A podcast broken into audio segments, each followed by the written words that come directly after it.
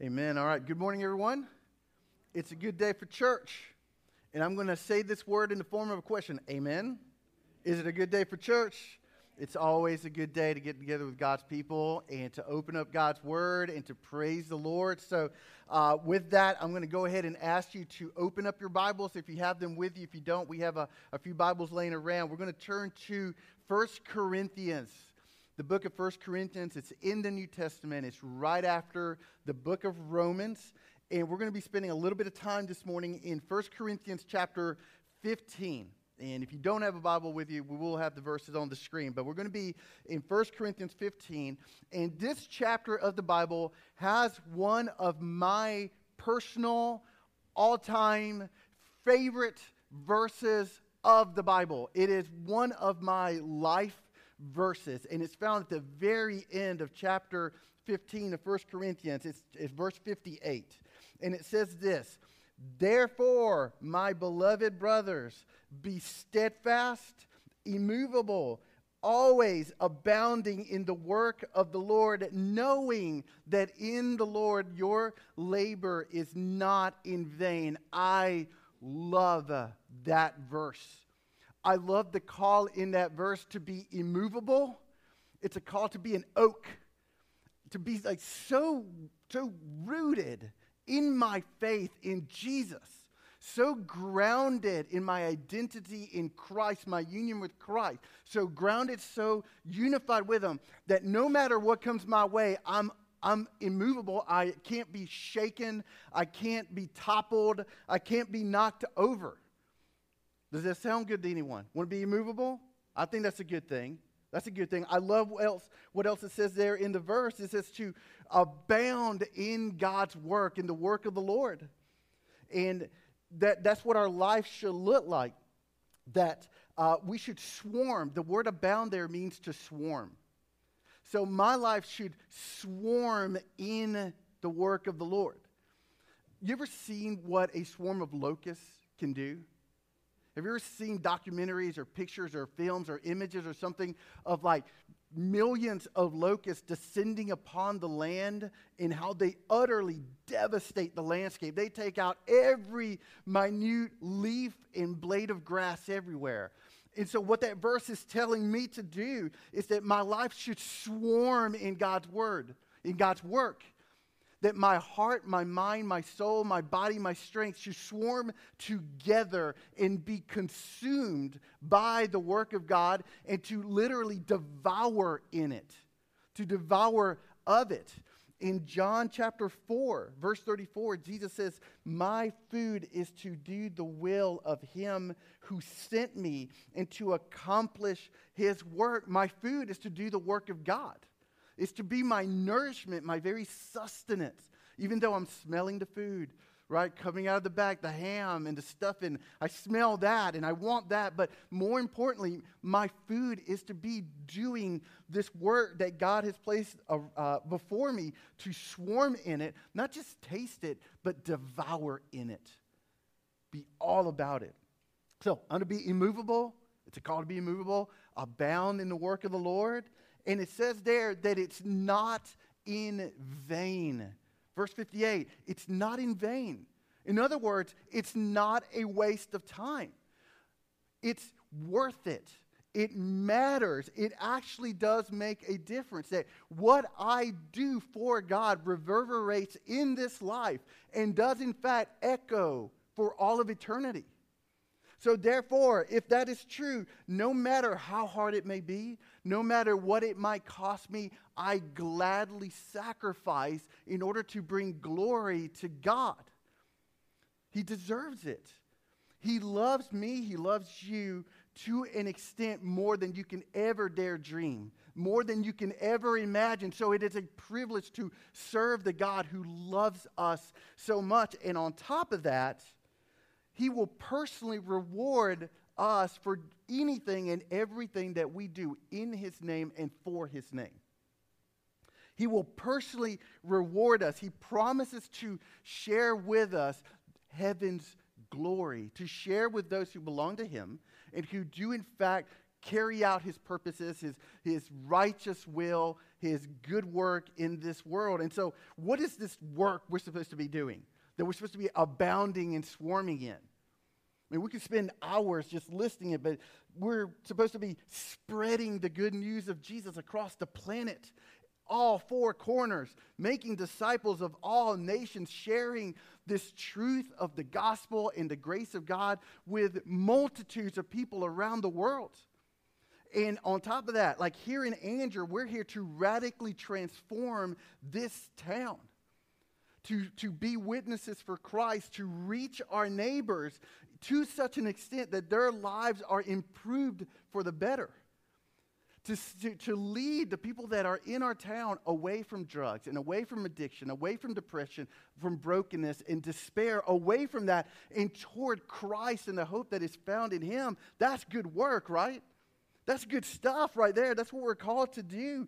We're called to see people led to Christ and baptized in the name of the Father, the Son, and the Holy Spirit to, to work in such a way that we're part of this Jesus building up his church and growing specifically this body here to feed the hungry, help those who are, have less means than we do. If you're married, this good work, love your spouse. That your marriage may be a representation of the gospel, the relationship between Jesus and the church. Are you, are you parents? raise up the next generation of God worshipers. This is good work, y'all. Like, this is good stuff. This is what we're supposed to be abounding in. We're to, we're to be a, a force of freedom, of peace, of joy, of optimism, of positivity, of hope in our neighborhood, our home, at school, at work, at play, here and everywhere. And God invites us, each and every one of us, to be part of this global movement this global movement of God recreating the earth and recreating people in the world. And we're invited to be a part of that. That's good stuff. So there's all this work, much good to swarm in, to be a part of, right? To, to team with. But I am tired. I am so tired. Can I get a amen? Can anyone relate? Can anyone relate to that? And I know that you can because I talk to enough of you and I know the truth. And the fact is, we are all spent. Every single last one of us. Even after a good night's sleep, we wake up tired. We are burnt out life's breakneck speed, the stress of the world, the consequences of former past bad decisions, all of that crosses, intersects in our daily life, and it just saps the energy out of us. Right? I mean, we are beat up, we are beat down, we are exhausted, we are winded, we're weary. Life has worn us down to the nub. Or am I, am I, I'm not the only one, right? Like, this is all of us. And if you're like me, and I kind of hope you are, at least we could have some solidarity in this, is I love, love the thought of being immovable. I love the thought of just being all about abounding in this good work that God has, but I can't muster up the energy. The only thing I abound in is exhaustion. I'm physically, mentally, emotionally, spiritually exhausted. Matters worse, I'm exhausted doing things that I know that once I step into eternity won't matter. Downtrodden and downcast, deflated and defeated. This morning, in the depths of your soul, God wants the complete opposite for you. God offers a life of victory a life of victory to each and every one of us by His grace, through faith in Jesus Christ, His Son, by His power. God invites us into a life of abundance, abundance, abundant life, a life that flourishes, a, life that thrives. So when we made that decision that we I'm going to believe in Jesus, I'm going to entrust my life to him, I'm going to follow him all the days of my life. In that moment, we are raised to walk in newness of life is what scripture tells us. In that moment of conversion, salvation, of decision, in that moment, scripture tells us that we are blessed with every spiritual blessing in the heavenly places. So folks, this is what God offers and he offers it freely to all of us. So here's the decision Either I can choose a woe life or a wow life. Either I can choose a woe is me life or a wow is God kind of life. Either I can choose a woe is me, my life stinks, I'm just going to be negative and I'm going to be pessimistic and I'm only going to concentrate on what's bad and what's not ideal and what's not right and I'm just going to woe is me and I'm going to be the victim in everything all the time. Or I choose a wow life, a wow, my God loves me. Wow, my God desires something better for me. Wow, He has good plans for my life. That is the choice that we all have. And God does, in fact, freely offer us a life of victory, of joy, and of boldness. We can be immovable. We can abound in the good work of God in this world. Each and every one of us, we can lead a life of energy and endurance, of power and perseverance. How? That's the trick, right? How? God Himself gives us the strength to do so. Psalm 68, verse 35, tells us very clearly it says, Awesome is God from His sanctuary, the God of Israel. He is the one who gives power and strength to his people. Blessed be God. Praise God. We don't have to conjure it up. We don't have to manufacture this energy. We don't have to fake it. The God of creation, the one who spoke the universe into existence, all powerful, all good God, freely offers strength to each and every one of us. There is abundance of strength available for today. And so, what I want to do today and for the next few weeks, I want to explore what this means and what this looks like. I want to explore the, the manner by which we tap into God's power or take at least full advantage of this offer that He puts us before, before us. There's no need for any of us to settle for that woe life, right? Let's all grab on to that wow life, but that does require grabbing on to God's offer of strength. So, what we're going to do here in this series, we're looking at three cures or three remedies to eradicate this habitual, chronic spiritual malaise that we often find ourselves in. We're going to explore three keys to actually enjoying strength today and tomorrow and the next day and forever. And here's the one that we're discussing today. Ready? Strength for today begins by thinking about our strength for today begins by thinking about our mortality. Huh? That's awfully gloomy. I thought you said it was a good day for church. It is a good day for church, all right? I know that's gloomy and that's kind of weird and, and negative, even sounding, right? All right, so I want you to bear with me because it's going to take me a little bit of time to kind of walk you through the thought here, the thought process, and, and just let me make my case here.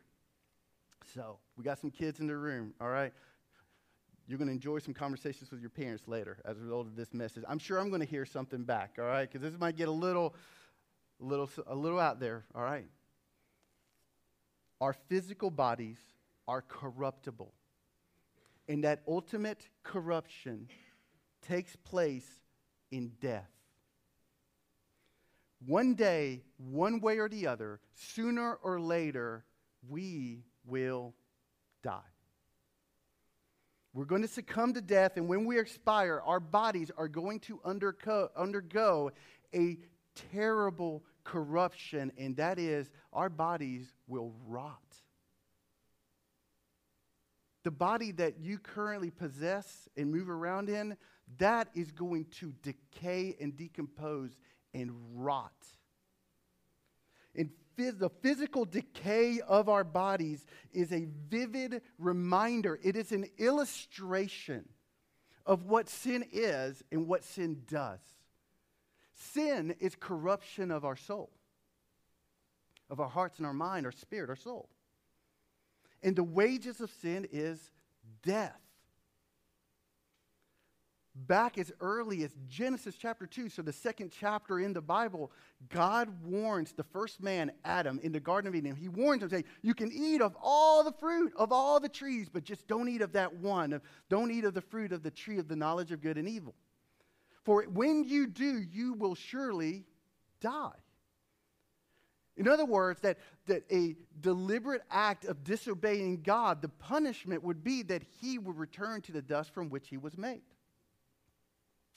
Unfortunately, sadly, if you know the story, Adam did not heed God's warning. He ate of that forbidden fruit. And through that sinful action, through that act of rebellion against his creator, through that death entered the world. Death advanced into the world. Death actually uh, got a beachhead in the world. And it was through that sin of Adam that the corruption, the rottenness of sin is now passed down to each subsequent generation. So we're born into that pestilence. We're, we're born into the epidemic of sin and of death. The, the moral, this moral corruption that we are now inhabit, and that inhabits us, it's like a cancer. It's a metastasized cancerous tumor just eating away and taking over and taking, taking life itself. So there's no avoiding it. Because of sin, we will all one day return to dust.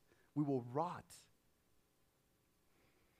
And you don't have to be a Christian, you don't have to be a Bible scholar to know that this is true. Aging, our aging every day is a reminder that death is before us. It's a reminder of our mortality. Each day when we discover that new wrinkle, or when the hairline recedes just a little bit more for some of us. Each day when we wake up and we're just a little less agile and a little more fragile. The day before, you were 10 foot tall and you were bulletproof and you were walking on water and you were going to live forever. And the next day, you wake up and you find yourself at Walgreens buying extra strength Osteo Bi-Flex with like super chondroitin because the knee now hurts and the shoulder now hurts. All of a sudden, you find yourself needing reading glasses. And you know, we try to hide it. We hide it. Get some makeup, we get some Botox, we get some plastic surgery, color the hair a little bit.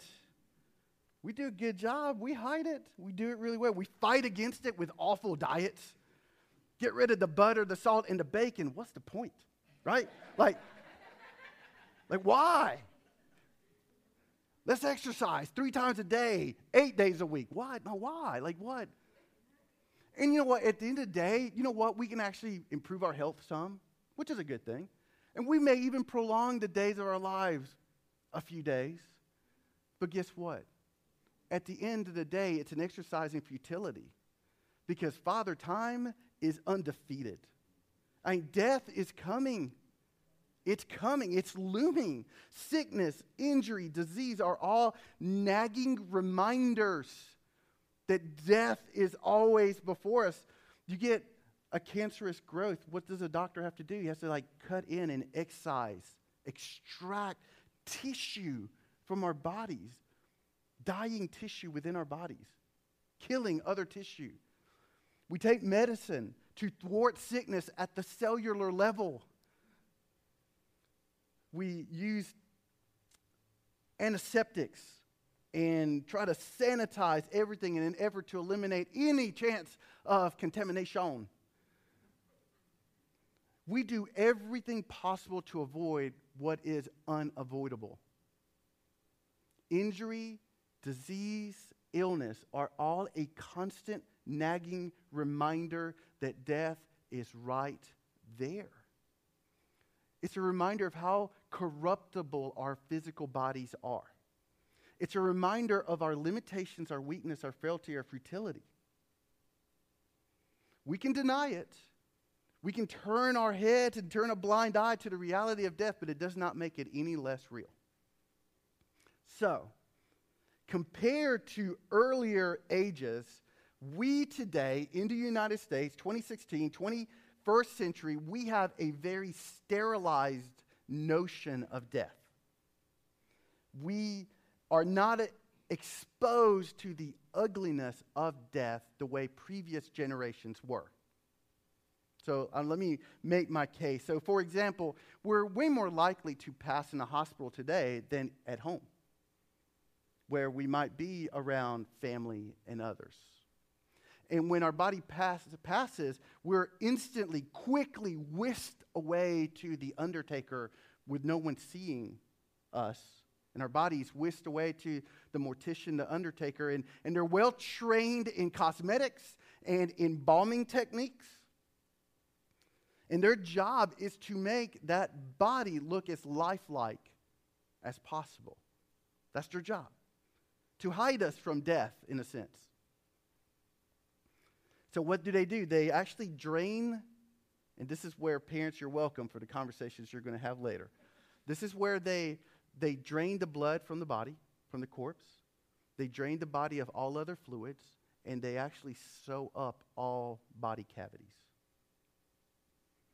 Our generation is a lot more effective than former generations at actually immobilizing the corpse what used to happen back in the day.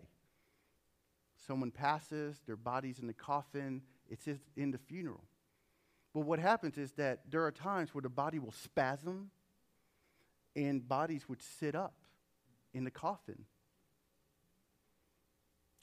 Nightmare. For there, there are times, so this is all documented, this is historical fact, where eyes would just open up Suddenly, at a viewing, mouths would open up. At a viewing. You know, the, the, the, they didn't quite have the funeral homes the way we do now. So basically, you had the fam- family parlor room, and that's where the, body would be viewed before the interment. So just imagine all that taking place. Well, also, intestinal fluids would leak out, fouling up the air. But folks, today we, we do a great job at hiding ourselves from death, at hiding the reality of its ugliness and its horror. We, we've hidden ourselves from the, from the reality that one day my body will not be my body, that I will not be able to control my limbs or my eyelids or my mouth. It is no longer at some point under my control whatsoever. That's horrifying. To sit back and think about that. And with death, with death, change goes only in one direction. where it's like right now, there is a chance for rejuvenation at some point, at some level. But once we die, change goes only in one direction, it's toward decomposition. It's been reported that on hot summer days, as people have walked through cemeteries, that they have heard explosions underneath their feet. What happens when our bodies die? Our bodies respond like any other decaying organic matter. The process of decay and decomposition produces gases. And so, as our body decays, the body swells. And at times, explode. That is horrifying. That's awful. Like the burden of our mortality is awful. The, this is the ultimate corruption. Our bodies are going to rot. And you cannot escape it. There's no escape to this. Death is our greatest enemy. Death is humanity's greatest enemy. And I want you to know this that as common as it is, it's not natural. Death is completely contrary to God's purposes and to God's created order. It goes against everything that God desired. Therefore, every death is a tragedy to be mourned. Every death is a tragedy to be mourned. I've been to many funerals where at the funeral they will voice it as the people are talking about the person. They'll say, This is a celebration. And folks, there is a sense, a good and right and appropriate sense, where that can very well be said in a good way, a right way. Because if the, if the person was a follower of Christ, if their identity was in Jesus, if they're a follower of Christ, they're no longer in the bodies and to be away from the bodies to be in the presence of God. So, you know what? They're not dealing with the troubles or the trials or the disease or whatever. They're, they're free from all that and they're now in the presence of God Almighty. Like they're having a party with the Lord themselves, right? So, in that sense, we rejoice for them. In that sense, it's a celebration. But it's not a celebration in that that body reminds us that that person was a sinner and that the wages of sin is death. See, as Christians, as we grow in our knowledge of the gospel and as we grow in our knowledge of God's truth, as we grow in our conformity to, in, to Jesus, who is God, the giver of life, as we grow in our faith, we should grow way more frustrated that we live in a world of cemeteries. When we go to a funeral, there should be something deep in our soul. In Romans 8, to steal the language of creation, our soul should groan. This is not right. This doesn't belong. God, you did not intend for this, for death to inhabit this world this way. Oh, Lord, come. Like, put an end to this. So we'll lose loved ones, and when we do, it breaks our heart. We grieve for them, we'll miss them, we'll mourn their loss. But let me tell you, if they were a believer, we mourn differently. We mourn with hope. We mourn with hope. 1 Thessalonians chapter 4 verses 13 through 14 say this. But we do not want you to be uninformed, brothers, about those who are asleep, so those who have died don't want you to be uninformed about those who have died, that you may not grieve as others do who have no hope. For since we believe that Jesus died and rose again, even so, through Jesus, God will bring with him those who have fallen asleep. This, these two verses here, they are a reminder of God's promise. All who are in Christ will be resurrected one day. Every one of us who are in Christ will be raised up at some point, whenever that day is. We may succumb to physical death,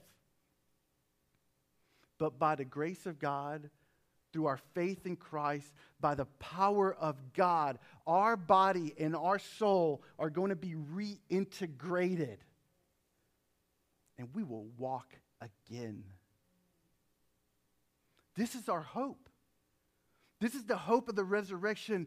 We who are believers will be raised out of corruption, out of rotting, out of death and decay to walk again. And I know that this is in very stark contrast to what the world says. This is in stark contrast to the worldly philosophies of Nietzsche and the cynics and the evolutionists and the naturalists and the fatalists, the secularists.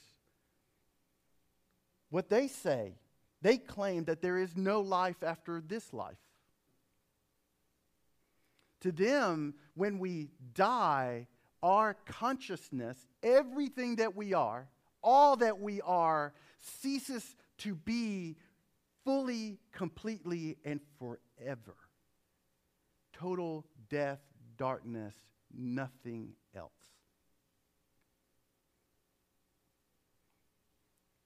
And praise God that the Bible teaches us something wonderfully and profoundly different. What God's word tells us is that there is life beyond this life. Death does not win. Death does not win. Death is not the end. We can live with hope because God's promises a resurrection to all who believe. And so, after all of that, let's get back to 1 Corinthians 15. There, toward the end of the chapter, verses 50 through 55, it says, I tell you this, brothers Flesh and blood cannot inherit the kingdom of God, nor does the perishable inherit the imperishable. Behold, I tell you a mystery. We shall not all sleep, but we shall all be changed in a moment, in the twinkling of an eye, at the last trumpet. For the trumpet will sound, and the dead will be raised imperishable, and we shall be changed. For this perishable body must put on the imperishable, and this mortal body must put on the immortality. When the perishable puts on the imperishable, and the mortal puts on immortality, then shall come to pass the saying that is written Death is swallowed up in victory. O death, where is your victory? O death, where is your sting? God created us in his image to bear his name, to commune with him, to share in his glory. He created us in such a way that we are to live with him, that, that we're to receive his love and then give that love back in, in worship, that we're to enjoy this communal relationship creator and created, God and us together, where we partake of his grace, where we enjoy his, his wisdom in our lives, where we behold his majesty and his beauty. That's what we're created for. But like Adam in the Garden of Eden, we sinned against our good creator, our wonderful maker. And so, with every lie and every temper tantrum, in every selfish act, in every lustful thought. We rebel. We do the same thing that Adam did. We rebel. All of that stuff is equivalent to taking of the forbidden fruit. And the wages of sin is death. All of it is rebellion against God. It's a rejection of God. It's what sin is. At the end of the day, sin is rejection of God. Well, if God is the giver of life, what am I really rejecting? I'm rejecting life. If God is the giver of abundant, eternal, good, blessed life, if I'm rejecting Him, what am I rejecting? I'm rejecting life. That's why the wages of sin is death is a rejection of the Lord and all that is good. It's a rejection of life. But God is good. And God is loving. And God is patient. And God is steadfast. And God is merciful. He desires not death for us, desires life for all of us. He desires that none would perish and that all would be saved. He desires that all of us would actually have new life, that second life, the, a second life that is better than the first. So we will, all of us, we'll close our eyes one day and we're going to breathe our last breath, unless Jesus comes before then. But we'll close our eyes and we'll breathe our last breath and we are going to descend into death, into that darkness.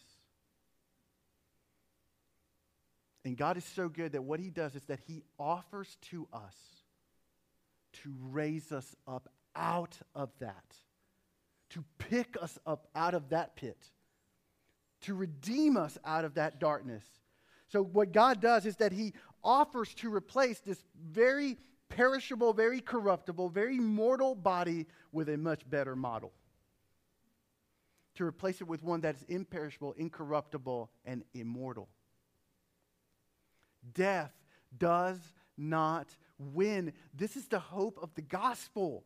This is the hope of our faith in Jesus. Eternal hope is possible because there is an eternal God offering eternal life. Eternal hope is possible only because there's an eternal God offering eternal life. And so, on what basis can we trust such a claim? How can I believe such a claim? How can I trust such a promise? It's because of what we read in verse 20 of that chapter. It says, But in fact, Christ has been raised from the dead, the first fruits of those who have fallen asleep. I'm going to read that one again. But in fact, Christ has been raised from the dead. He is the first fruits of those who have fallen asleep. This is historical fact, and it is spiritual truth. 2,000 years ago, Jesus Christ was killed by crucifixion. When he died, they took his lifeless body off of that cross. They wrapped his body, his lifeless body, in grave clothes, and they laid his body in a tomb. And on the third day after that, Jesus was up, walking around alive. Jesus is the risen Son of God. He is our resurrected Savior.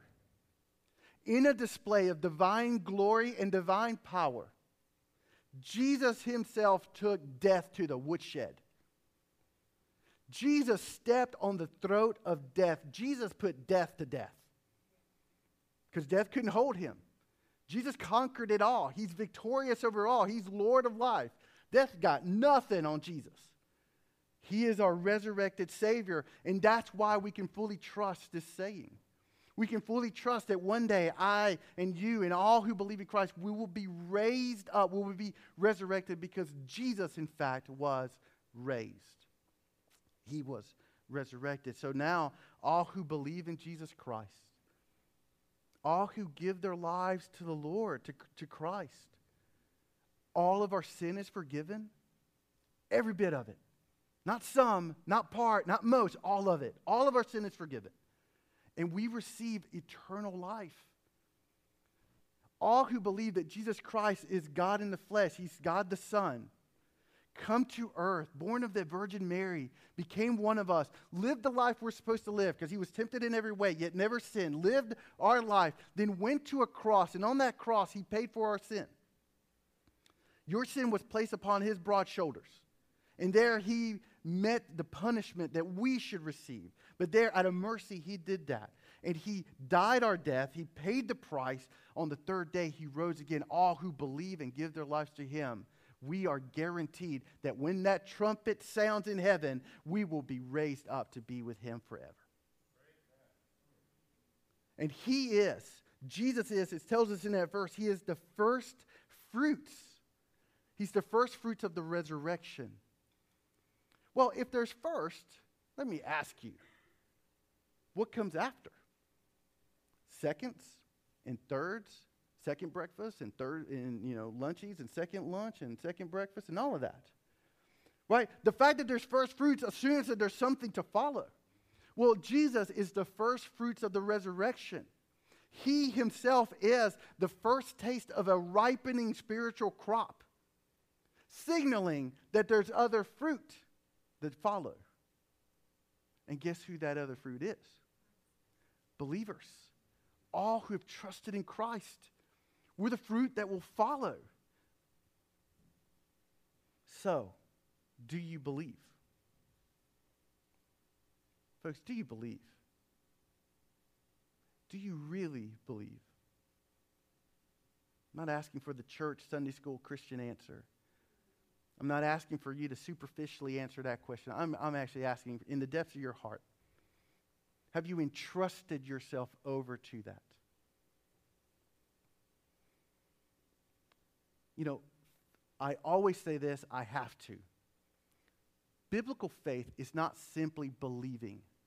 That's not what the Bible says. Biblical faith is believing it to the point that I give my life to it that I, entr- I yield my life, I entrust my life to that. So that's what I'm asking. Have you yielded your life over to the truth that Jesus Christ is Lord? He died for you, He gave His life for you, and that He was raised from the dead. Have you committed yourself to follow after Him? Do you believe? And if you do, if you do, the day is coming where God is going to give you a brand new body. a glorified body just like the one that Jesus is sporting around heaven right now. On that day, you're going to receive new feet, feet with which to walk with Jesus forever. Know that in our, in our current state, our physical eyes that we have right now, we can't look at God. In Exodus chapter 33, Moses asked God, Show me your glory. And God said, No, because you will die. You cannot see me and live. At the resurrection, we receive new eyes by which we can see God face to face. Man, our bodies will be made new. We're going to be recreated. We're going to be improved, with one exception. One exception. Our tear ducts will be rendered obsolete. Because in the presence of God, there are no more tears, no more brokenness, only joy, only peace, only bliss for all eternity. That is our hope. That's the hope of the gospel. That's the hope of the resurrection. It's not in elections. It's not in who the president elect is. It's not in political parties. It's not in uh, Supreme Court appointees. It's, none, it's not in the laws of the land. Our hope is in the gospel, in the promise secured through the death and the resurrection of Jesus Christ. That is everything. Is there anything better than hope? No. Hope is everything. Hope is rocket fuel for our lives. And that's why, that's why at the end of chapter 15, an entire chapter in which the Apostle Paul talks about the resurrection of Jesus and the resurrection of all who follow him. At the end of this chapter, that's why Paul pins the words in verse 58. Therefore, my beloved brothers, be steadfast, be immovable, always abounding in the work of the Lord, knowing that in the Lord your labor is not in vain. We can be immovable and we can swarm in God's work. Why? Because of the hope that we have that when all this is said and done, we're going to be sporting around a brand new, glorified, imperishable, incorruptible, immortal body in glory forever and ever. You know, I said at the beginning, Strength for today begins by thinking about our mortality. I am weak. I am frail. I will succumb to death. But my God is strong, and He will raise me up. He will remove all the corruption from me. He will give me a brand new life, and I will spend all of life with Him.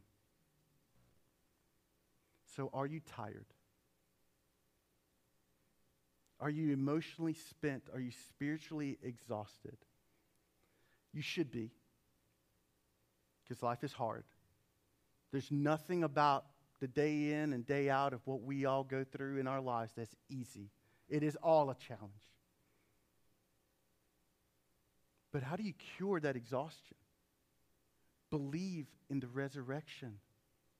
Believe that death no longer has any sting, that has been swallowed up, has been swallowed up in victory.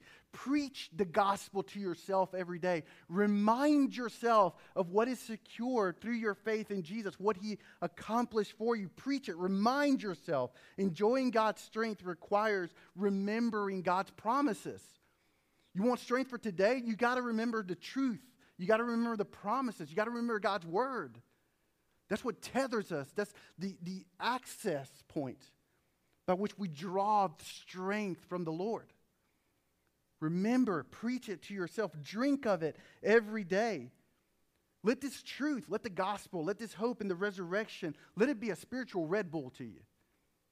Let it be a, a spiritual vitamin B12 shot a spiritual five hour energy. Let it be something that, that just drives you, that fuels you throughout the day, that inspires you to do all the good work that you're supposed to abound in. You know, it did recently occur to me this. This may sound a little awkward to some of you. That after three years, okay, then here pretty soon we celebrate our three year anniversary from starting this whole church thing here called Anthem. Um, occurred to me recently that as Anthem Church, I think we're finally ready to plant Anthem Church.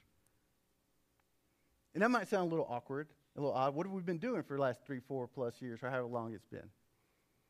And all I mean by that is simply this man, it's almost like God has been getting us ready for what's next. It's, it's what I'm getting to. That we've spent, particularly last three years, learning a lot of lessons, a lot of ups, some downs, some trials in the midst of that. It, it, it seems like the, the first three years have been kind of a beta trial, almost like a, uh, it was our exploratory committee. and after all this, I look around and, and I'm like thinking about our church family, those we call anthemers. And I'm like, oh man, we're ready to take this to the next level. I mean, God has secured for us a wonderful group, brothers and sisters in Christ. We can do, we can do some additional work. We've done some good stuff. We've, we've begun the process of planting this church. Now we're going to begin the process even further. We're going to push that even further. We're going to plant the gospel in Angier, North Carolina, which is what this is about. So, folks, let's get to work together. Let's get to work. Reach your neighbors, connect with your neighbors. We're here to fill Angier in the world with love filled, faith filled, hope filled followers of Jesus. So let's, let's serve in our church, our town. Let's serve. Let's serve with one another. Let's get it, let's get it done. And this is hard work, and we're going to be tired. And guess what? When we get tired, what are we going to do? Remember your hope in the resurrection. So, years ago, I had the privilege of uh, serving as a college and singles pastor at another church. So I got to hang out with people a little bit younger than me. And we spent crazy, crazy amounts of time playing Halo. And for those of you who do not know, Halo is pretty much the greatest ever first person shoot 'em up video game ever created. And so I'd get together with these youngsters, and man, we would go at it. We'd put multiple Xboxes together and multiple TVs together, and we would just go like for hours at a time. And it was cool. Man, it was a ministry. Like people got led to Jesus and grew in their faith as a result. So it wasn't just shoot 'em up stuff. It was God used it. I have to justify it somehow. So anyway, and it, it was a blast. It was, a, it, was a, it was so much fun. And I wasn't as good and I wasn't as good as some of the other, you know, the college kids who play all the time. So my only chance at being competitive was to take my character on the screen and just go like headstrong into the firefight. Just like complete, like, I'm just gonna throw, be reckless in abandonment toward that, just so aggressive with my video game play, in, in the hopes that maybe I would take some of them out before they got me. That's the only shot I had. And if they kill me, big deal. Why? Because my little dude on the screen would do what in a few seconds? Respawn. I, like, hope wasn't lost. I'd live on. And I take that to just say this let's live out our Christian faith as if we're going to respawn. Like, be bold, be courageous, draw strength, be like spiritually aggressive. I mean that in a good way. Not obnoxious, but just good, with the aggressiveness of Christ, with grace. Because what happens in this world doesn't matter. There's a better one that's been promised to us. So let hope fuel you. Draw strength for today from this, this resurrection, this respawning that God is going to bring our way. And draw from that so that husbands love your wives, so you can love your wives as Christ loves the church. So that wives, you can love your husband, respect your husband. So that parents, you can raise up your children the right way so that we can be witnesses for God, not just through our words, but through our actions and our behavior, our tone. So that we can actually be the light of Christ in the hands and feet of Jesus with neighbors and in our community, so that we can feed hungry people and help the ones that are desperate. Draw from it, draw power from it, so we can do all of this good work. So, folks, how do you need to respond today? How do you need to respond to this? Let me ask you are you 100%, 100% without a doubt sure that you will be resurrected and be with God forever and ever? Are you 100%? Because if you're not, Let's take care of business right now. And it's between you and the Lord, in the privacy in your own heart. You just come before Him, and it's just a matter of belief. Believe in Jesus. Believe that He's the Son of God. Believe in His death for you. Believe He paid for your sin. Believe He was raised from the dead. Give it your life over to Him. So you confess, God, I'm a sinner. You're not going to surprise Him. He knows. He loves you anyway. He knew 2,000 years ago. He died for you 2,000 years ago. It's okay, right? He knows. Just confess it, repent from it. So turn away from it and turn to Christ. Receive grace.